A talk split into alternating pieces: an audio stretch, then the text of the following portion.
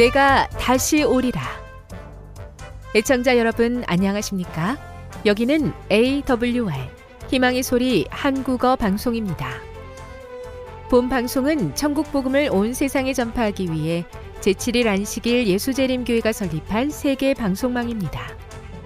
AWR 희망의 소리는 유럽, 라틴 아메리카, 아프리카, 러시아, 아시아의 방송망을 통해 전 세계에 복음을 전파하고 있습니다.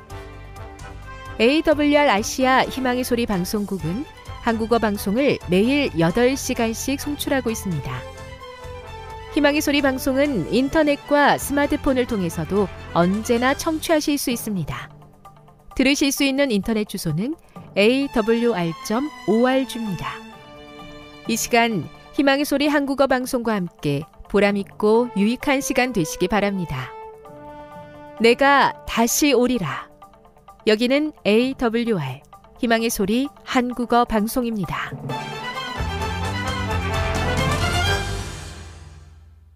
주파수 안내입니다. 괌에서 송출하는 우리 방송은 한국 표준시로 새벽 1시 30분부터 2시 30분까지 11,755kHz로 새벽 2시 30분부터 3시 30분까지 3시 30분부터 4시 30분까지 15,530kHz로 새벽 5시부터 6시까지 9,890kHz로 4회에 걸쳐 송출하고 있습니다.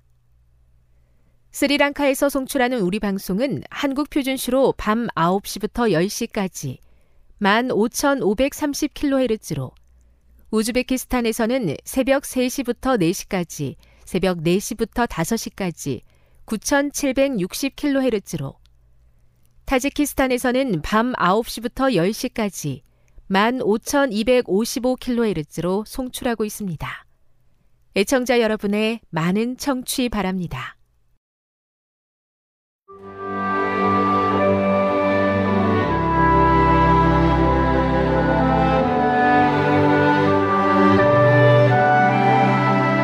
읽어주는 교과 첫째 날 1월 14일 일요일 그는 우리를 만드시니요. 시편 8편과 시편 100편을 읽어보라.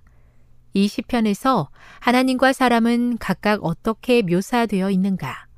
이 시편들은 하나님의 성품에 대해 무엇을 보여주는가? 시편은 창조를 통해 하나님의 주권을 옹호한다. 그의 손으로 만드신 하늘은 그분의 영광과 능력을 선포한다. 하나님의 이름은 온 땅에서 존귀하다.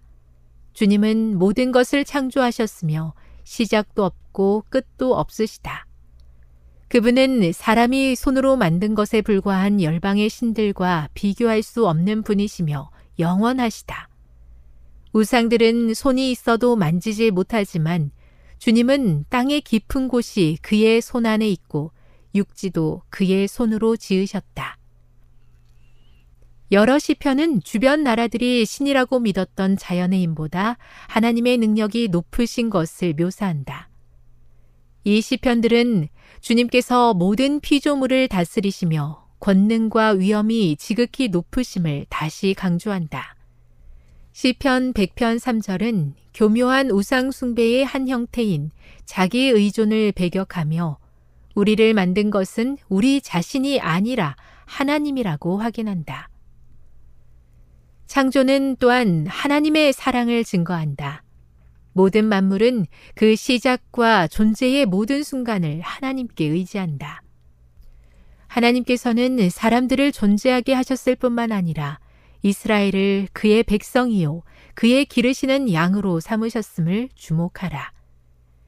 그의 백성과 그의 기르시는 양이라는 개념은 당신의 백성과 친밀한 관계를 원하시는 하나님의 열망을 나타낸다.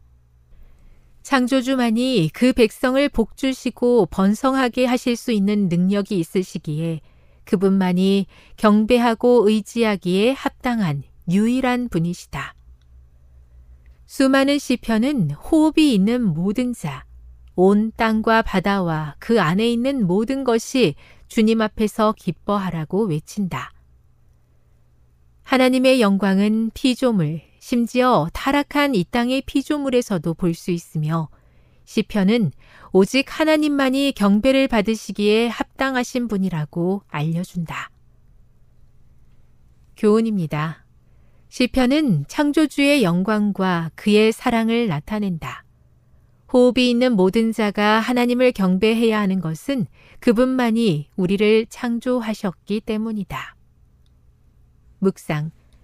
사람이 무엇이기에 주께서 그를 생각하시며 인자가 무엇이기에 주께서 그를 돌보시나이까?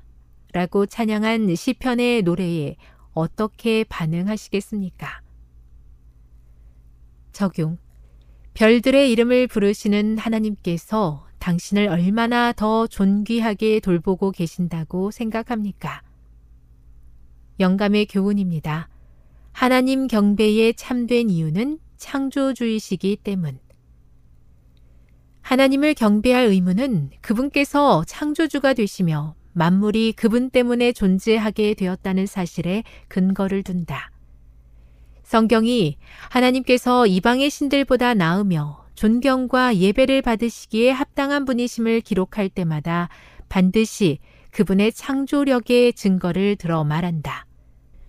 만방의 모든 신은 헛것이요 여호와께서는 하늘을 지으셨음이로다.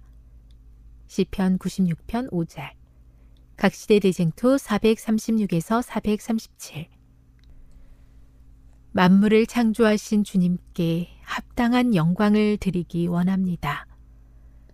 죄로 더러워진 시야와 마음을 정결하게 해주셔서 악한 세상 너머에 하나님이 창조하신 참된 영광을 보게 하옵시고 주님의 권능과 자비하심 앞에 겸손히 경배하게 도와 주옵소서.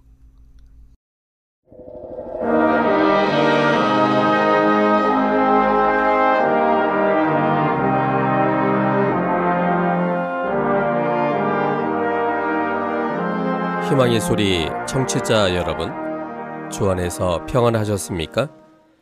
방송을 통해 여러분들을 만나게 되어 기쁘게 생각합니다. 저는 박용범 목사입니다. 이 시간 하나님의 은혜가 우리 모두에게 함께 하시기를 바랍니다. 이 시간에는 죄의 흉악한 특성 세 가지라는 제목으로 함께 은혜를 나누고자 합니다. 죄의 흉악한 특성 세 가지라는 제목입니다.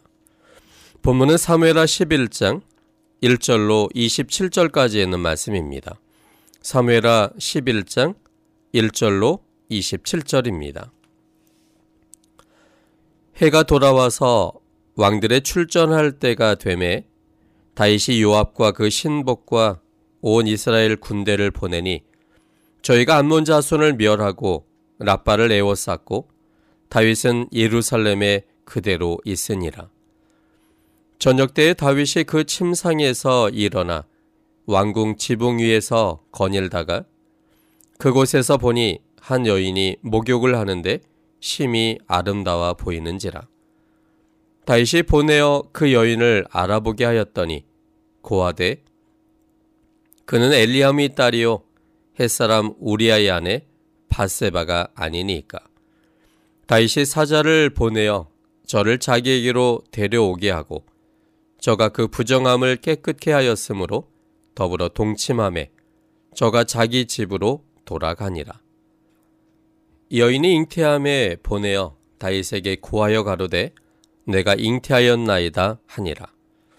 다윗이 요압에게 기별하여 햇사람 우리아를 내게 보내라 하매 요압이 우리아를 다윗에게로 보내니 우리아가 다윗에게 이름에 다윗이 요압의 안부와 군사의 안부와 쌈의 어떠한 것을 묻고 저가 또 우리아에게 이르되 내 집으로 내려가서 발을 씻으라 하니 우리아가 왕궁에서 나가매 왕의 식물이 뒤따라 가니라.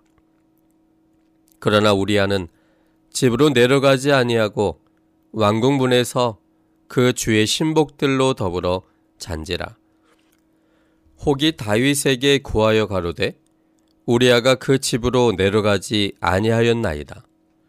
다윗이 우리아에게 이르되 내가 길 갔다가 돌아온 것이 아니냐 어찌하여 내 집으로 내려가지 아니하였느냐 우리아가 다윗에게 고하되 언약궤와 이스라엘과 유다가 영책 가운데 유하고 내 주 요압과 내 왕의 신복들이 바깥들에 유진하였거늘 내가 어찌 내 집으로 가서 먹고 마시고 내 처와 같이 자리이까 내가 이 일을 행치 아니하기로 왕의 사심과 왕의 혼의 사심을 가리켜 맹세하나이다.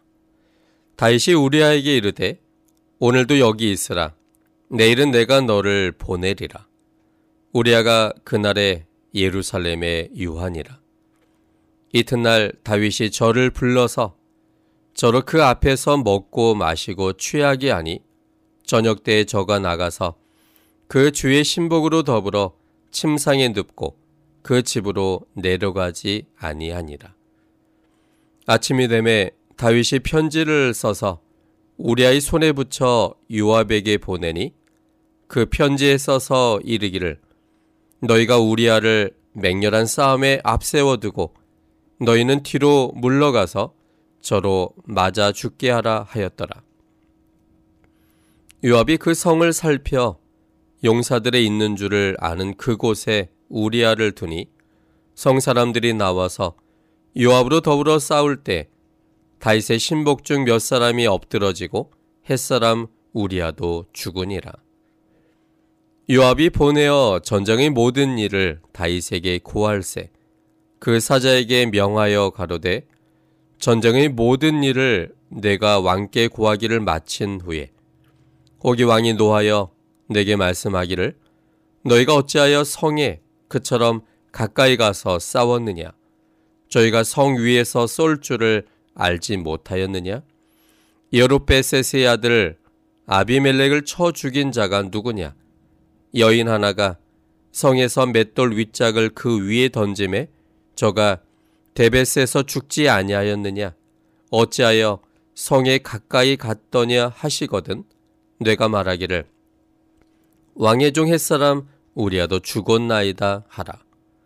사자가 가서 다윗에게 이르러 요압의 모든 보낸 일을 고하여 가로되 그 사람들이 우리보다 승하여 우리를 향하여 들로 나온 고로 우리가 저희를 쳐서 성문 어기까지 미쳤더니 활 쏘는 자들이 성 위에서 왕의 신복들을 향하여 쏘매 왕의 신복 중 몇 사람이 죽고 왕의 종 햇사람 우리아도 죽었나이다.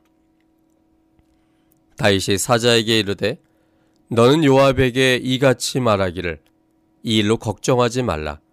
칼은 이 사람이나 저 사람이나 죽이느니라. 그 성을 향하여 더욱 힘써 싸워 함락시키라 하여 너는 저를 담대케 하라 하니라. 우리아의 처가 그 남편 우리아의 죽었음을 듣고 호곡하니라. 그 장사를 마침에 다윗이 보내어 저를 궁으로 데려오니 저가 그 처가 되어 아들을 낳으니라. 다윗의 소위가 여호와 보시기에 악하였더라. 우린 지난 시간에 죄의 흉악한 특성 세 가지 중에 그 첫 번째 특성을 살펴봤습니다. 지난 시간에 살펴본 것은 죄는 돌발적이며 강력하다는 것이었습니다. 그러므로 죄는 이성적으로 다루어질 문제가 아닌 내 속에 서 있는 강력한 돌발적 힘을 가진 것이기 때문에 죄에 대하여 맞서기보다는 피하여 도망가는 것이 필요하고 또한 환경을 잘 조성해서 죄가 드러날 만한 환경을 만들지 않는 것이 중요하다는 것을 살펴봤습니다. 죄의 본성이 자극받을 환경을 만들지 않는 그러한 방법으로는 하나님 중심의 삶을 사는 것이었습니다. 하나님 말씀을 통하여 하나님을 내 삶의 최우선 순위에 놓게 될 때 하나님과의 사랑의 교제가 죄가 일어나는 그 일들을 상당 부분 막을 수 있다는 것이었고 또 한 가지는 교회 중심으로 살아가야 되는 문제였습니다. 교회 생활과 활동에 적극적으로 참여할 때 우리가 죄가 일어날 수 있는 환경을 상당 부분 제할 수 있다는 그런 내용이었습니다. 오늘은 두 번째입니다. 죄의 강력한 특성 두 번째는 죄는 간교합니다. 죄는 간교합니다. 본문은 6절로 13절입니다. 사무엘하 11장 6절로 13절까지 있는 말씀입니다.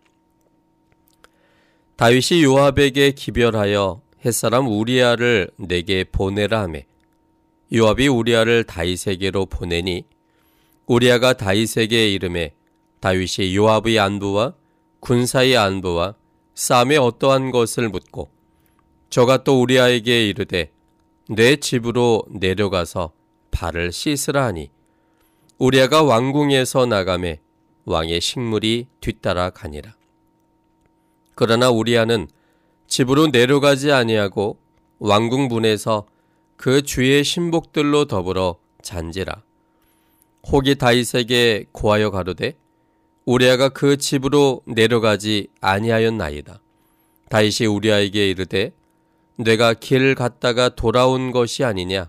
어찌하여 내 집으로 내려가지 아니하였느냐? 우리아가 다윗에게 고하되 언약궤와 이스라엘과 유다가 영체 가운데 유하고 내 주 요압과 내 왕의 신복들이 바깥 들에 유진하였거늘 내가 어찌 내 집으로 가서 먹고 마시고 내 처와 같이 자리이까? 내가 이 일을 행치 아니하기로 왕의 사심과 왕의 혼의 사심을 가리켜 맹세하나이다. 다윗이 우리아에게 이르되 오늘도 여기 있으라 내일은 내가 너를 보내리라. 우리아가 그날에 예루살렘에 유하니라. 이튿날 다윗이 저를 불러서 저로 그 앞에서 먹고 마시고 취하게 하니 저녁 때에 저가 나가서 그 주의 신복으로 더불어 침상에 눕고 그 집으로 내려가지 아니하니라. 은밀하게 진행되고 조용히 묻히기 원했던 행위가 잉태를 통해 서서히 드러날 상황이 되었습니다. 서서히 진행되지만 시간이 지날수록 점점 뚜렷해지는 상황이었습니다. 그 결과를 알기에 다윗은 뭔가 조치를 취해야겠다고 생각했고 고민 끝에 내린 결론은 그 자신의 품위를 손상시키지 않은 채 목적을 이루는 방법을 사용하는 것이었습니다. 다윗은 전방에서 목숨 걸고 싸우는 일반 병사까지도 챙기는 세심하고 따뜻한 임금처럼 보이지만 속으로는 그의 목적도 이룰 수 있는 방법을 찾아서 시행하였습니다. 그래서 다윗은 전쟁 중에 있는 곳의 지휘관인 요압에게 편지를 보내어 우리아를 호출하였습니다. 영문도 모른 채 갑자기 왕궁에 호출된 우리아는 복잡한 생각에 빠졌을 것입니다. 개인적인 친분이 전혀 없는 왕이 자신만을 호출한 이유를 곰곰이 생각해 보았지만 그는 알 수가 없었습니다. 특별히 잘못한 일도 없고 특별히 잘한 일도 없이 그저 자신에게 맡겨준 일을 최선을 다하며 살던 사람이었습니다. 왕 앞에 섰을 때 혹시나 하는 우려를 불식시키는 분위기가 감돌았습니다. 요압의 안부와 군사의 안부와 싸움에 어떠한 것을 묻고는 내 집으로 내려가서 발을 씻으라고 말하고는 왕이 주는 특별 하사품까지 지급하였습니다. 그때의 다윗의 표정과 말투는 어떠했을까요? 관심과 걱정, 그리고 우리아를 오래전부터 매우 가깝게 한 사람처럼 그동안의 전쟁에 대한 노고에 충분한 보상을 마땅히 해줘야 할 것처럼의 표정과 말투였을 것입니다.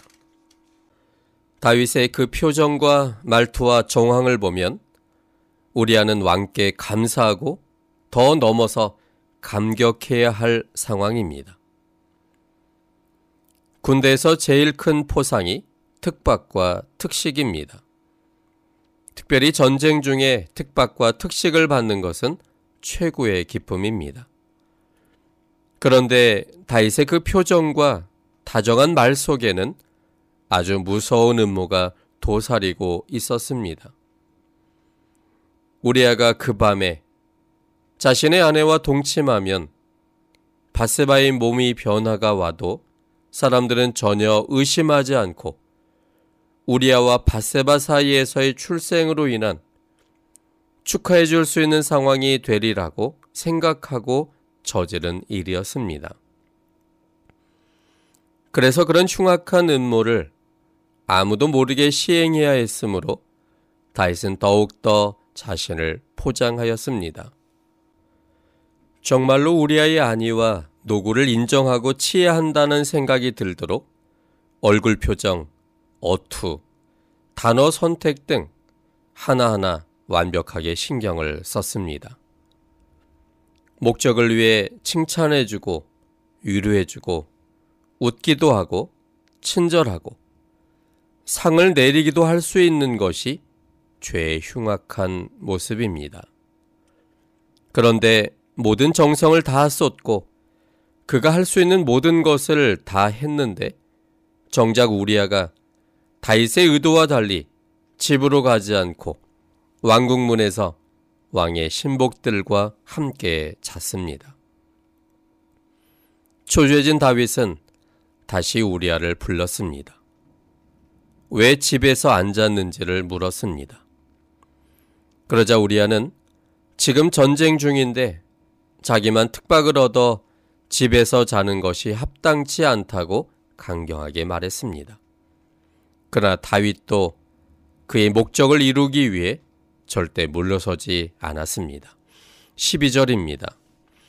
다윗이 우리아에게 이르되 오늘도 여기 있으라. 내일은 내가 너를 보내리라. 우리아가 그날의 예루살렘에 유한이라. 술 취하게 하여 제정신이 아닌 술 기운이라도 자기 집에 가서 자도록 노력했습니다. 13절입니다.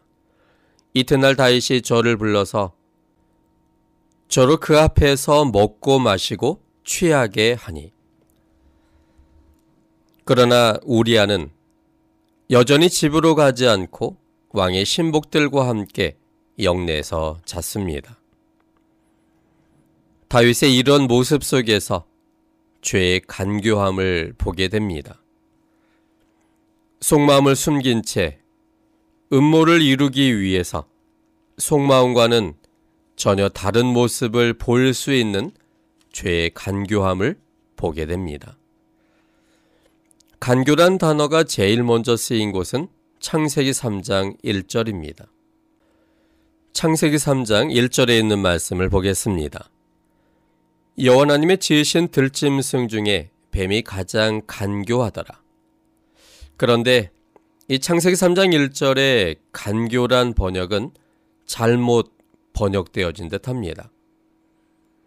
하나님께서 지으신 뱀이 간교할 수 있을까요? 또 하나님이 지으신 들짐승들이 간교할 수 있을까요? 그 하나님이 지으신 들짐승이 모두 간교한데 그 중에 뱀이 가장 간교할 수 있을까요? 그것은 바른 번역이 아닙니다. 아마도 가장 지혜롭고 아름다웠다라고 해야 맞는 번역일 것입니다. 그 당시의 뱀은 오늘날 보는 뱀처럼 땅을 기어다닌 흉악한 동물이 아니라 날개가 있고 날개를 펼쳐 날아갈 때 태양빛에 반사되는 뱀의 모습은 참으로 아름다운 모습이었습니다. 뱀의 아름다움으로 인해 하와는 의심 없이 뱀과 대화를 나눌 수 있었고 아름다운 뱀을 통해 하와를 속이고 하나님을 거부하게 하고자 사단은 온갖 아름다움과 친절과 다정함, 겸손함을 사용하였을 것입니다. 그 모습이 바로 간교의 모습이었습니다. 사단의 품성이 간교함으로 그의 목적을 뱀의 아름다움으로 감춰서 하와에게 접근하였고 하와는 거친 모습과 간교한 말에 의해 결국 하나님을 떠나는 선택을 하게 되었습니다. 죄는 간교합니다. 속마음과 다르게 잘 포장할 수 있습니다. 야곱이 에서의 모습으로 아버지를 속일 때 성경은 그것을 간교하다고 정의했습니다. 창세기 27장 35절 말씀입니다. 창세기 27장 35절입니다. 이삭이 가로되 내 아우가 간교하게 와서 내 복을 빼앗았도다. 그렇다면 구체적으로 어떤 일이 있었던 것일까요? 그 구체적인 내용이 창세기 27장 15절로 19절에 기록되어 있습니다. 창세기 27장 15절로 19절입니다.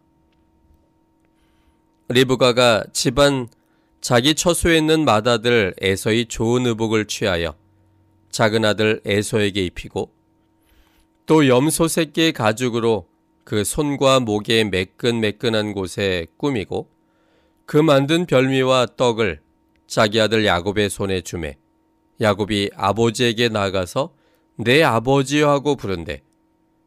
가로되 내가 여기 있노라. 내 아들아 뇌가 누구냐 야곱이 아비에게 대답하되 나는 아버지의 맏아들 에서로 쏘이다. 아버지께서 내게 명하신 대로 내가 하였사오니 청컨대 일어나 앉아서 내 사냥한 고기를 잡수시고 아버지의 마음껏 내게 축복하소서. 야곱은 형인 에서가 가진 장자권을 갖고 싶었습니다. 그래서 그 목적을 이루기 위하여 야곱은 에서에게 주어질 장자권을 빼앗고자 결심했습니다. 이를 위해서 야곱과 에서의 어머니인 리브가가 중요한 역할을 하게 됩니다.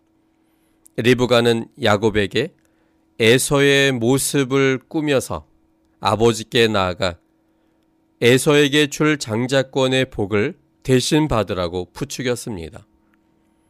그래서 리브가는 맏아들 에서의 좋은 의복을 가져다가 야곱에게 입혔고 또 염소 새끼의 가죽을 통해서 에서의 손과 목의 매끈매끈한 곳에 꾸며줘서 마치 에서의 모습이 되도록 그렇게 노력했습니다.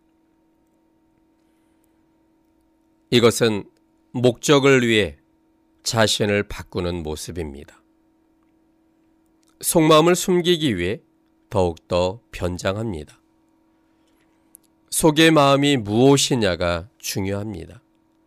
그런데 사람들은 사람의 마음의 중심을 잘 알지 못하고 마음의 어떠함을 알기에는 시간이 필요하기 때문에 대부분 쉽게 겉모습만으로 판단하고 선택합니다. 나에게 얼마나 관심을 가져주느냐, 얼마나 친절하냐, 혹 겸손하게 보이느냐, 웃으면서 말했느냐 등으로 잘못 판단하는 경우가 꽤 있습니다. 왜냐하면 우리의 죄의 본성은 간교해서 속은 그렇지 않지만 겉을 바꿀 수 있기 때문입니다. 이처럼 우리의 본성은 간교합니다. 속마음과 다른 표정과 말을 능숙하게 구사할 수 있습니다.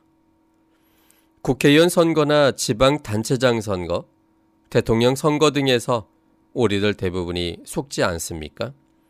그들은 선거를 앞두고 90도씩 인사를 하고 찾아다니고 악수하고 손을 잡아줍니다. 겸손하게 섬기는 자의 모습으로 확신에 찬 비전을 제시합니다. 믿을 만하게 포장합니다. 그러면 몇 년 전에도 속았었는데 이번에도 많은 경우 속아서 또 그들을 선택합니다. 그리고는 당선된 사람은 또다시 원래대로 고개를 숙이지 않고 찾아가도 만나기 힘들고 손잡고 악수하기는 불가능하고 공약은 빈 약속이 되어버리고 그래서 또한 세월은 흐르게 됩니다. 그리고 선거철이 되면 그들이 또 달라지고 이런 패턴이 지속됩니다. 일정한 사람, 늘 한결같은 마음과 모습을 유지하는 사람이 이 시대가 요구하는 사람입니다. 매우 친절한 것 같은데 편치 않고 매우 겸손한 것 같은데 거북하게 느껴지고 매우 상냥한 것 같은데 어느 때는 모른 척하고 매우 반갑게 손잡고 흔드는데 어느 때는 못 본 척하는 자신의 몸을 다 바쳐 충성을 다할 듯 힘쓰다가 조건이 맞지 않을 때 매정하게 돌아서는 이런 이중적 태도는 거듭난 사람의 모습이 아닙니다. 그런데 사실은 우리 모두가 간교하다는 데 문제가 있습니다. 어느 누구가 간교한 것이 아니라 모든 사람이 간교합니다. 목적을 위해서 손을 잡기도 하고 적이 되기도 합니다. 우리 스스로는 죄의 모습인 간교함에서 벗어날 수가 없습니다. 우리 자신을 하나님의 품성과 비추어 보지 않으면 그리고 우리 자신을 다른 사람들의 품성과 비추어 보는 것으로 만족한다면 우리는 결코 우리의 간교함에서 벗어날 수가 없습니다. 다른 사람보다 덜 간교해지는 것이 우리의 목표가 아니라 하나님처럼 언제나 동일한 사랑을 원수에게라도 똑같은 모습으로 쏟는 사람이 되는 것이 목표가 되어야 합니다. 그런 모습은 하나님 안에서 진정으로 거듭나고 하나님의 성령이 우리의 중심의 주인으로서 자리 잡도록 하나님 중심의 삶이 되게 해야만 가능합니다. 하나님 중심의 삶은 하나님이 그리고 하나님의 품성이 나의 중심이 되게 하는 것입니다. 하나님의 품성과 나를 비교하여 나의 간교함을 보게 되고 하나님의 품성 때문에 나의 간교함이 싫어지게 되는 것이 하나님 중심의 삶입니다. 죄의 강력한 힘인 간교함 속에 있는 우리들이 십자가에 못 박히고 하나님과 함께 거듭나고 하나님의 성령님께서 우리 삶의 주인으로 오셔서 하나님의 품성대로 살아갈 때만 간교함의 힘이 눌려지고 하나님의 선하심만이 드러날 것입니다. 하나님의 은혜로 언제나 일정한 사람, 일정한 모습으로 살아가는 우리가 되기를 바랍니다. 지금 여러분께서는 AWR 희망의 소리 한국어 방송을 듣고 계십니다.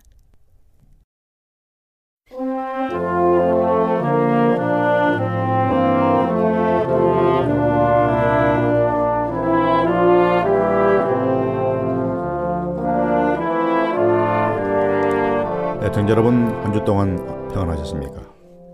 하나님의 샬롬이 임하길 기원합니다. 한국연합회 선경연구소장 임봉경 목사입니다. 이 방송을 들으시는 애청자 여러분 모두를 주님의 이름으로 환영합니다. 오늘도 여전히 여러분에게 하나님의 귀한 사랑과 예수 그리스도의 측량할 수 없는 은총과 진리의 성령의 깊은 감동이 함께 하시어 진리 가운데로 인도되는 시간 되기를 바랍니다. 오늘은 왜 엘리야가 일곱 번 기도했는가라는 흥미로운 질문입니다. 한 분 이렇게 질문을 해왔습니다. 20년, 25년 전에 저는 예언의 신에서 엘리야에 관한 이야기를 읽다가 큰 감명을 받았습니다.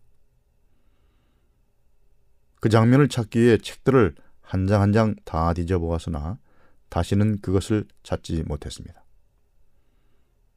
결국 다시는 그것을 읽지 말아야겠다고 결심했으나 이틀 후 교회에서 비디오를 시청하게 됐는데 그 비디오에 나오는 목사님이 열애전에 읽었던 말씀을 그대로 인용하는 것이었습니다. 그런 후에 그는 그 말을 성경 주석에서 찾았다고 말한 것 같습니다. 저는 성경 주석이 없어서 오래전 그 말씀을 제가 어떻게 읽었는지 기억이 잘 나지 않습니다. 제가 읽었던 것에서 정말로 저의 관심을 끌었던 것은 엘렌 와이시 엘리아가 일곱 번 무릎을 꿇고 기도했는데 그때마다 그가 어디서 하나님께 영광을 돌리는데 실패했는지를 알아내기 위해 자신의 삶을 돌이켜 보았다는 식으로 말한 대목입니다. 저는 엘리아에 관해 여러 가지 이야기를 읽었으나 그가 그의 삶을 돌이켜 보았다는 부분을 찾을 수가 없습니다. 엘리야 이야기가 예, 이렇게 제가 읽었던 식으로 기록된 것이 맞는지요? 아, 이렇게 질문을 했습니다. 예, 예, 그렇게 말한 진술이 있습니다. 예, 리비언 헤랄드 1891년 5월 26일자에 나온 기사고 그것이 본교 성경수석 2권 1035쪽에 실려 있습니다. 영문으로. 그리고 또한 우리의 높은 부르심이라는 기도력이 있습니다. Our, Our High Calling 133쪽과 또 기도라는 책 140쪽 등에도 이 말이 포함되어 있습니다. 다음의 진술입니다. 잘 들어보시기 바랍니다. 엘리야가 기도할 동안 그의 종은 자세히 살펴보고 있었다. 여섯 번을 살펴보다가 돌아와서 구름도 비올 조짐도 아무것도 보이지 않는다고 엘리야에게 말했다. 그러나 선자는 포기하거나 낙담하지 않았다.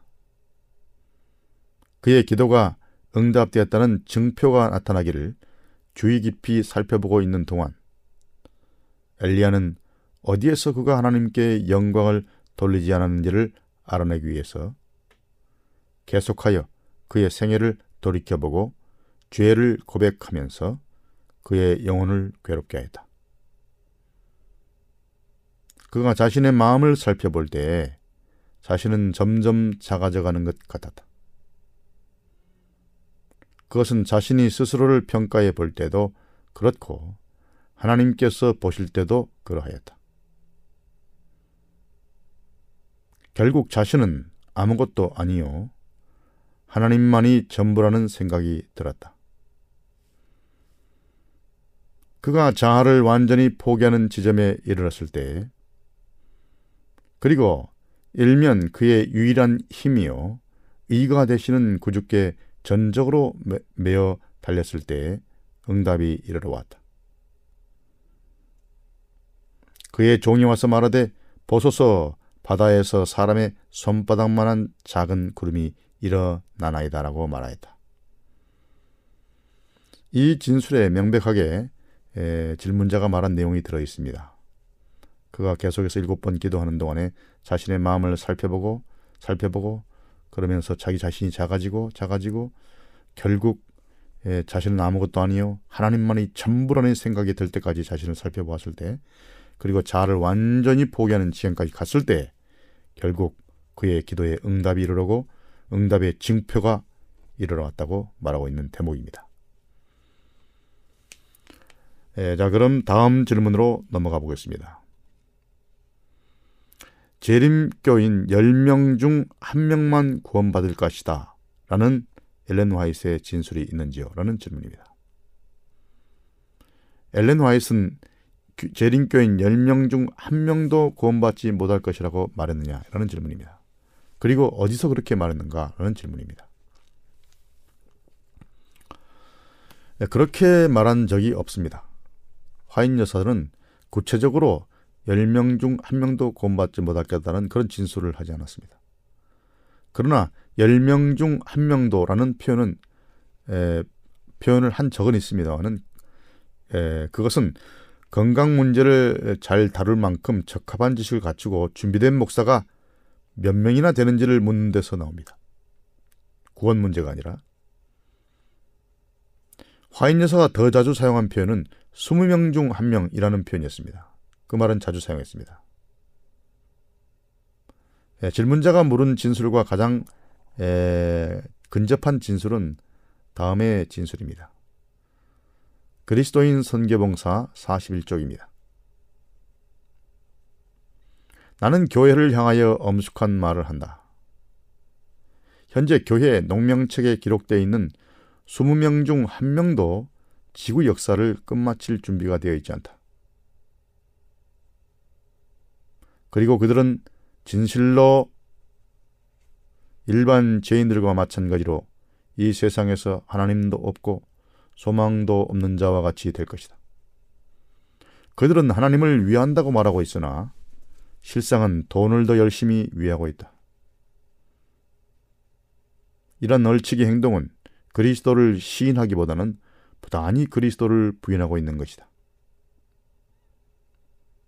그래서 많은 사람들이 굴복되지 않은 마음과 정화되지 않은 못한 마음을 가지고 교회에 들어왔다. 그들의 영적인 기호는 그들 자신의 부도덕하고 타락한 타락적인 부패로서 왜곡되어 정신과 마음과 목적에 있어서 세상을 나타내고 있으며 호색적인 습관에 더욱더 굳어져 가고 있다. 그들은 그들이 공헌하는 그리스도인 생에 있어서 철두철미 기만으로 가득 차 있다. 생활은 죄인들, 죄인들처럼 하면서 그리스도인이라고 주장한다. 그리스도인이라고 주장하는 자들과 그리스도를 시인한 자들 그들 가운데서 나와 부정한 것을 만지지 말고 구별되어 있어야 한다. 이렇게 말했습니다. 에, 이것은 분명 엄숙한 진술이긴 하지만 마지막 시대에 일어날 사건에 대한 예언이 아니고 화인 여사가 이거를 기록할 당시의 특정 상황에 대한 진술임을 알 수 있습니다. 아, 그러니까 수명 중 한 명도 또는 백명 중 한 명도를 언급하는 다른 진술도 마찬가지로 특정한 상황에서 말한 것입니다. 그러나 마지막 시대에 있을 결과는 화인 여사가 한 그러한 호소와 마지막 사건들에 대한 백성들의 반응과 그들의 결단에 달려 있습니다. 예언을 해서 정해놓고 뭐 20명 중 한 명도 구원 못 받을 것이다. 뭐 이렇게 예언하는 것은 아닙니다. 예, 그리고 이런 예, 표현들을 문자적으로 받아들여서도 안 됩니다. 꼭 하나 둘 셋 넷에서 20명 중 뭐 10명 중 뭐 이렇게 한 것은 아닙니다.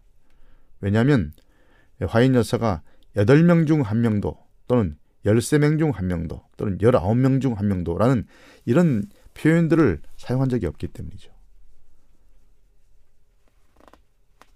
그녀는 자신이 지적하는 상황의 심각성을 보이기에 이러한 진술을 수사적으로 또는 상징적으로 사용한 것이 분명합니다. 그러므로 이런 진술이나 표현들을 너무 문자적으로 집착해서 전하는 사람들은 건전한 태도가 아닌 거죠. 또 건전한 해석도 아닙니다. 더 중요한 것은 전체 문맥과 그 상황과 또 더 넓은 점에서 그런 진술들도 잘 고려하여 상식적인 선에서 잘 이해해야 되는 것이죠. 에, 다음 질문으로 넘어가 보겠습니다. 우리가 과거에 흔히 들었던 에, 질문들입니다. 수호하는 천사는 극장문 앞에서 우리를 떠나는가? 라는 질문입니다. 한 분이 이렇게 질문했습니다. 우리가 극장이나 술집에 들어가지 말아야 하는데 우리의 수호천사가 그런 곳에는 우리와 함께 들어갈 수도 들어가려 하지도 않기 때문이라고 화인 여사가 말했다는 소리를 어렸을 때 들은 기억이 납니다. 저는 연애신을 찾아보니까 그런 것을 그런 진술을 찾을 수가 없었습니다. 그래서 이것이 엘렌 화이지 말하지 않은 가짜 인용문 중 하나라고 생각하기 시작했습니다. 이런 진술을 들어보신 적이 있는지요? 그렇다면 그 진술을 어떻게 찾을 수 있는지 좀 가르쳐 주시기 바랍니다. 에, 질문자가 물은 것과 똑같은 진술이 있다고 생각하지는 않습니다. 에, 이, 그런데 이와 관련하여 에, 우리가 흔히 받는 질문 중에서 술집보다는 극장에 관한 것이 많기 때문에 극장 출입과 관련된 몇 가지 진술을 찾아보았습니다. 예, 질문자에게 그것을 나누도록 하겠습니다. 물론 그 당시에 극장이란 영화관이 아니라 연극장을 말했습니다. 그런 연극장의 당시의 도덕적 수준은 대단히 부패한 것이었습니다. 당신이 질문한 대로 질문자가 질문한 대로 우리가 좋지 못한 곳에 들어갈 때 천사가 우리를 떠나는 것과 관련된 그와 관련된 진술 몇 개를 예, 읽어드리겠습니다. 첫째, 교회 증은 5권 198쪽입니다. 하나님의 천사들은 그분의 백성들이 의미의 길을 걸어가고 있는 동안 그들을 지켜줄 것이지만 고의적으로 위험을 무릅쓰고 사탄의 영역으로 들어가는 자들에게는 그와 같은 보증이 없다라고 말했습니다. 아, 이 진술은 극장을 구체적으로 직접 언급하지는 않지만 우리가 하는 선택에 따라 우리가 천사들의 사역과 심지어는 임재를 거절하지 않는다 해도 적어도 그들의 도움을 제한할 수 있다고 그렇게 말하고 있는 것입니다. 분명 이것은 심각한 문제에서 그렇게 가볍게 취급해서는 안 될 것입니다. 고의적으로 우리가 위험을 무릅쓰고 알면서도 사탄의 땅으로 들어갈 때는 하나님께서 우리를 보호할 것이라는 보증이 없다. 이런 언급입니다. 에, 또 천사와 관련하여 극장을 언급한 진술 하나가 여기 있습니다. Signs of Times 영문 시조 1882년 2월 23일자입니다. 그리스도인이라 공언하는 자가 아내와 아이들을 극장이나 무도회장으로 데려가려 한다면 다음과 같이 자문해 보아야 한다. 연극장이나 무도회장이죠. 내가 그런 쾌락의 현장에서 하나님의 축복을 얻을 수 있을까? 나의 주님께서 그런 장소에 손님으로 오실까? 그런 곳에서 천사들이 나를 섬길 수 있을까? 자, 이렇게 말한 것입니다. 그러니까 그런 타락한 장소에서 장소로 어린 아이들을 데려가서는 안 된다는 것이죠. 그런 곳에 하나님이 우리와 함께 하실까? 천사가 우리를 위해서 도와주실 도와줄까? 라고 하는 그런 말입니다. 그러나 다음과 같이 용기를 주는 말씀도 있습니다. 천사들은 시험 받는 자들을 원수에게 먹이가 되도록 결코 내버려 두지 않을 것인데 그렇게 내버려 두면 원수가 사람들의 영혼을 파멸시킬 것이기 때문이다. 그들이 영원한 파멸에 빠지기까지 성령을 거절하지만 한다면 희망은 있고 하나님의 지성적 존재들에 의해 보호를 받을 것이다. Signs of Times 1895년 6월 6일자입니다. 아, 이런 진술들을 종합해 보면 예, 합리적인 답을 얻을 수가 있을 것입니다. 아마도 이런 진술들에 의존해서 사람들이 극장에 들어가면 천사가 거기를 들어가지 않는다. 그리고 밖에 서 있다라는 말을 예, 만들어냈을 수도 있습니다. 그러나 상식적으로 생각하면 천사가 우리를 돕기 위해 들어갈 수 없는 곳은 없을 것입니다. 그러나 고의적으로 위험을 무릅쓰고 사탄의 땅으로 자기를 들여놓는 자들에게는 하나님의 보호하심에 대한 보증이 없다는 것입니다. 바로 그 말은 천사가 그런 것으로 들어갈 수 없다는 말이 아니라 자신의 고집대로 자신의 자유의지를 남용하면서 하나님의 성령의 가마를 물리치면 하나님의 보호를 받을 수 없다는 말일 것입니다. 마지막 진술은 이런 점에서 우리에게 또 다른 것을 보여주고 있습니다. 그러므로 예언의 신을 읽을 때 어떤 특정 진술을 너무 문자적으로 읽어서 그 속뜻을 곡해하고 오해하는 일이 없도록 해야 하겠습니다. 오늘날 영화관을 출입하는 것에 대해서는 예, 앞에서 이미 예, 답을 했습니다. 신앙인은 신앙 양심에 따라 성령의 지도에 따라 가지 말아야 할 것과 갈 곳을 분간하고 가지 말아야 할 곳을 가지 말아야 할 것입니다.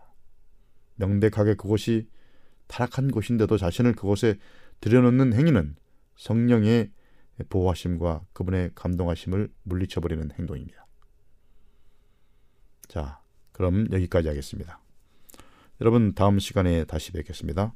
다음 시간까지 여러분 평안하십시오. 안녕히 계십시오.